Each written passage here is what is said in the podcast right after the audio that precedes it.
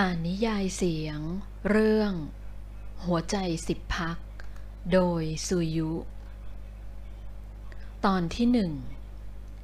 เสียงล้อรถเข็นอาหารดังมาตามทางเดิน และหยุดที่หน้าห้องพักของพนักงานแม่บ้านกะดึก สิตา พนักงานแม่บ้านสาว เงยหน้าขึ้นจากโทรศัพท์ เหมือนมีสังหรณ์บางอย่าง เมื่อเสียงรถเข็นหยุดลงที่หน้าประตู สิตา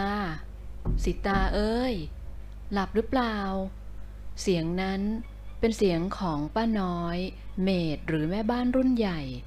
พี่เลี้ยงในงานของสิตาในช่วงเดือนแรก ๆ ที่เข้ามาทำงานที่โรงแรมแห่งนี้ สิตาสาวน้อยวัย 22 ปี เพิ่งเรียนจบจากโรงเรียนการโรงแรมชื่อดัง ด้วยเงินก้อนสุดท้ายที่พ่อมี ก่อนที่เขาจะจากเธอไป เธอเคยถามพ่อว่าทำไมจึงต้องเป็นงานโรงแรม ซึ่งความจริงก็พอจะคาดเดาได้ มันไม่น่าจะใช่อะไรมากไปกว่า เพราะพ่อของเธอก็ทำงานในครัวไทยของโรงแรมชั้นนำแห่งนี้ มานานจนกระทั่งล้มป่วย และเสียชีวิตลง พ่อของเธอ เชฟทัดเชฟตัวโตและใจดี เธอชอบกอดเขาและบอกว่าเหมือนได้กอดหมี เคยกอดหมีที่ไหนมา ถึงบอกว่ากอดพ่อเหมือนได้กอดหมี พ่อถามและโอบกอดลูกสาวเอาไว้เช่นกัน สิตาต้องสะกดกลั้นน้ำตาแห่งความคิดถึงและความโศกเศร้าเอาไว้ ในช่วงหลายเดือนที่ผ่านมา หลังจากพ่อจากไป และทิ้งเธอไว้ให้อยู่ลำพัง ในโลกอันกว้างใหญ่นี้ จนกระทั่งเด็กสาวได้รับการเสนอให้เข้าทำงานที่นี่ หลังจากเรียนจบด้านการโรงแรม ในสาขา housekeeping สิตายอมรับข้อดีของงานนี้ เธอชอบมันตรงที่เธอไม่จำเป็นต้องเจอต้องเจอกับผู้คนมากมายนัก หนูชอบทำบ้านให้สะอาด ชอบจัดดอกไม้ ชอบเตรียมอาหารไว้ให้พ่อ หนูจะเป็นเมดในโรงแรมดีๆทำให้แขกประทับใจที่สุดเลย สิตาเดินไปที่ประตูแล้วปลดล็อก ก่อนจะเปิดออกไปด้วยสีหน้าหวาดหวาด อ้าว ดูทำหน้าเขาสิ กลัวอะไรเขานักหนา เขาก็ออกจะใจดีกับเรานะ สิตา คุณเขาไม่ใช่ยักษ์ใช่มารที่ไหนเลย แล้วมาขังตัวเองอยู่แบบนี้นานเท่าไหร่แล้ว หิวไหมลูก มามา มากินอะไรหน่อย ป้าน้อยเมดสูงวัยผู้ซึ่งรู้จักกับเชฟทัศและสิตามานาน ในฐานะคนทำงานด้วยกันนับสิบสิบปี มาคอยดูแลเด็กสาวผู้สูญเสียบิดาไป ราวกับลูกสาวของเธอเอง สิบพัก แค่ชื่อก็แปลว่ายักษ์ใหญ่แล้ว ยักษ์ตัวพ่อเสียด้วย สิตาคิดถึงหนุ่มใหญ่อย่างหวาดหวั่นในหัวอก สิบพักหรือโปรสิบโปรกอล์ฟชื่อดัง และนักธุรกิจเจ้าของสนามกอล์ฟชื่อดังหลายแห่งในเอเชีย และแน่นอน เขายังเป็นหุ้นส่วนของโรงแรมห้าดาวหลายแห่งในหัวหิน รวมทั้งโรงแรมแห่งนี้ด้วย หนูไม่ได้กลัวเขาสักหน่อย สิตาเปิดประตูแล้วยกมือไหว้ป้าน้อย ก่อนจะรับจานอาหารที่ป้านำมาให้เธอ ขอบคุณป้ามากนะจ๊ะ เธอกล่าวขอบคุณ แล้วจึงนำจานไปวางลงบนโต๊ะเล็กๆ ใกล้กับเตียงสองชั้นของพนักงานกะดึก ที่ไม่ต้องประจำสเตชันแล้วจึงเริ่มลงมือทานอาหารอย่างรวดเร็ว เธอเข้ามาแอบซ่อนจากใครบางคนในห้องนี้ ซึ่งเป็นห้องสำหรับเอนหลัง หรืองีบพักสำหรับพนักงานแม่บ้านกะดึกที่ไม่ต้องอยู่ประจำ station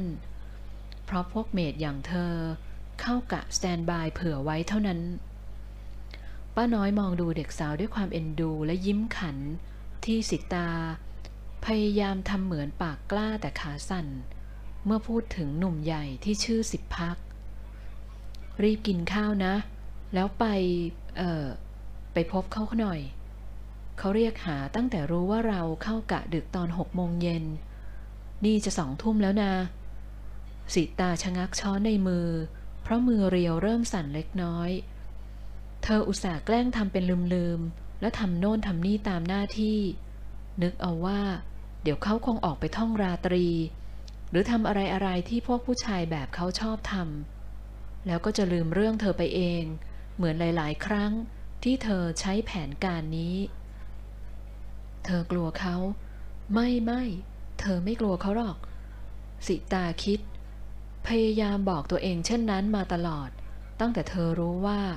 ตัวเองเกิดเป็นที่ต้องตาต้องใจของคุณสิบเข้าโดยบังเอิญ แม้หัวหน้าของเธอ ผู้จัดการส่วนงานแม่บ้านจะคอยกันเธอ ออกจากรายงานที่ต้องบริการลูกค้าในส่วน VIP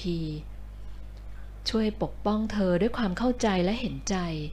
แต่ผู้บริหารระดับสูงกว่า บอกว่า เป็น Special Executive Request หรือคำขอระดับสูงพิเศษ บางครั้ง เธอจึงต้องยอมไปเผชิญหน้ากับหนุ่มใหญ่ เพราะสิตาไม่ต้องการให้หัวหน้าของเธอ หรือใครๆ ต้องมาออกหน้ารับเคราะห์แทนเธอ งานดีๆ มันหายากจะตาย เธอบอกตัวเองด้วยความเข้าใจ และเห็นใจหัวหน้าของเธอเช่นกัน สิบพัก หนุ่มใหญ่วัย 48 ยังเป็นโสด แถมยังเนื้อหอม เขาเป็นคนประเภทเดียวกับที่ใครๆ สามารถเห็นได้ตามงานสังคมระดับไฮคลาส และแน่นอน เขาเป็นคนมีชื่อเสียง เพราะเธอเคยเห็นหน้าเห็นตาเขาในหนังสือกอล์ฟอยู่บ่อยครั้ง และหลายครั้งเขาขึ้นปกเสียด้วย จ้าป้า เดี๋ยวหนูไป เสียงวอกกี้ทอกกี้ของป้าน้อย ดังขึ้นจากในกระเป๋าชุดกระโปรงยูนิฟอร์มของเมดพอป้าหยิบขึ้นมาพูดคุยสักครู่ เมดสูงวัยจึงหันไปบอกสาวน้อย ซึ่งแกรู้สึกเป็นห่วงเป็นใย ป้าไปดูห้องประชุมก่อน ช่างทำเวทีเรียก คงอยากให้ไปเก็บกวาด เพราะพรุ่งนี้จะมีงานตอนสิบโมง จ้า เดี๋ยวหนูจะเอาจานไปเก็บเอง ขอบคุณป้ามากนะจ๊ะ เออเออแล้วรีบไปหาคุณสิบด้วยนะ เดี๋ยวเขาจะรอนาน ไปไปมามาคุณแม่บ้านใหญ่จะโดนว่าในที่ประชุมอีก ป้าน้อยพูดจบก็รีบเดินออกไปจากห้องทันที สิตาถอนใจออกมาแล้ววางช้อนลง เธอเพิ่งทานไปได้เพียงสองสามคำเท่านั้นเอง พอได้ยินชื่อของหนุ่มใหญ่ เธอก็ไม่มีกัดใจกับอาหารตรงหน้าอีกแล้ว เด็กสาวลุกขึ้นไปล้างหน้าล้างตา เธอมองดูเงาของผู้หญิงที่สะท้อนในกระจกเงา เหนืออ่างล้างหน้า แล้วพูดออกมา จะมาสนใจอะไรฉันนักหนานะ เธอถามตัวเองออกมา ฉันไม่ได้อยากเป็นเมียเก็บของคุณหรือใครทั้งนั้น ฉันอยากเป็นเมียคนเดียว เธอรู้ว่า หากเธอเข้าไปพัวพันกับคนระดับคุณสิบพัก ก็ไม่แคล้วที่จะลงเอยที่ตำแหน่งเมียเก็บ นึกแล้วก็ถอนใจออกมาอีก เมียเขาเหรอ เขาอายุน้อยกว่าพ่อเธอไม่กี่ปีเอง มันไม่ใช่เรื่องนั้นสิ สิตา เธอพร่ำบอกตัวเองอีกว่า เธอไม่ได้คิดเรื่องอายุที่ห่างกัน แต่เธอคิดเรื่องอื่นต่างหาก เยอะแยะมากมายหลายเรื่องเลย และที่แน่ ๆ เรากลัวเขาจะตายอยู่แล้ว เด็กสาวถอนใจออกมาอีก แล้วรีบล้างหน้าแปลงฟัน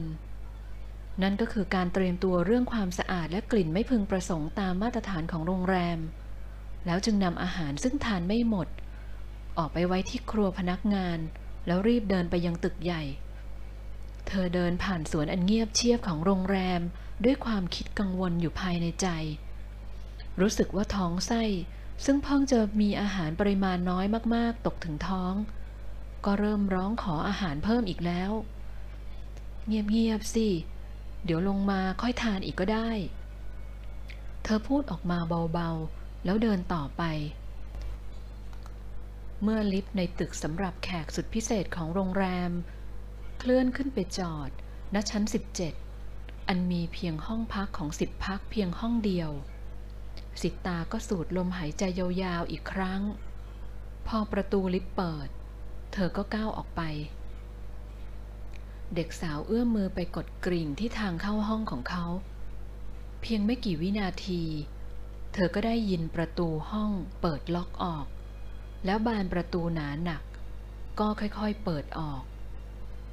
อ้อ เชิญครับ คุณสิบรออยู่ ผู้ชายซึ่งเธอเคยเห็นว่า เขามักติดตามสิบพัก และใครๆบอกว่า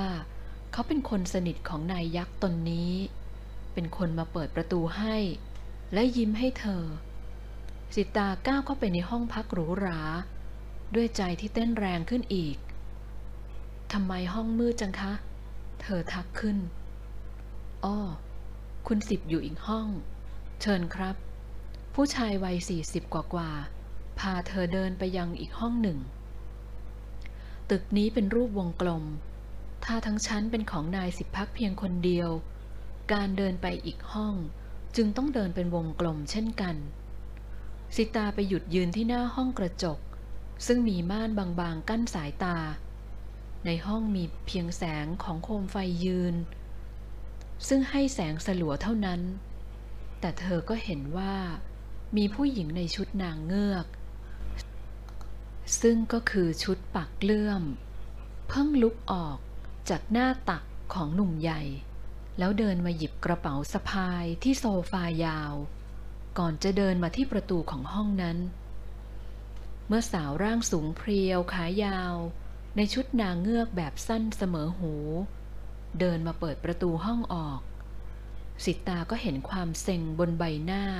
เคลือบด้วยเมคอัพจัด ดวงตาอลังอายไลเนอร์ดำปี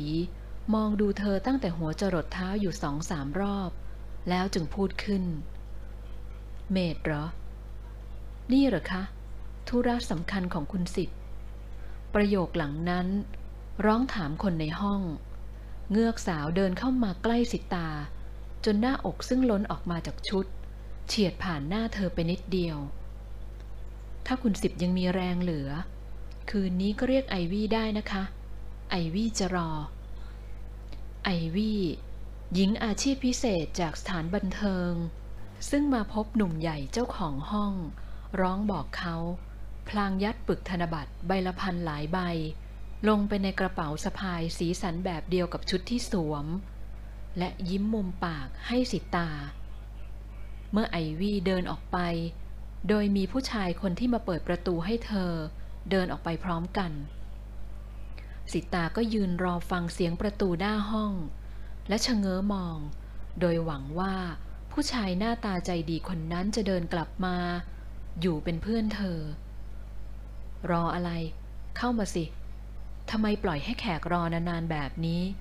แม่บ้านที่นี่เขามีมาตรฐานการทำงานแบบนี้เหรอ เสียงของคนในห้องดังออกมา สิตาจึงหันกลับมาทางเสียงนั้น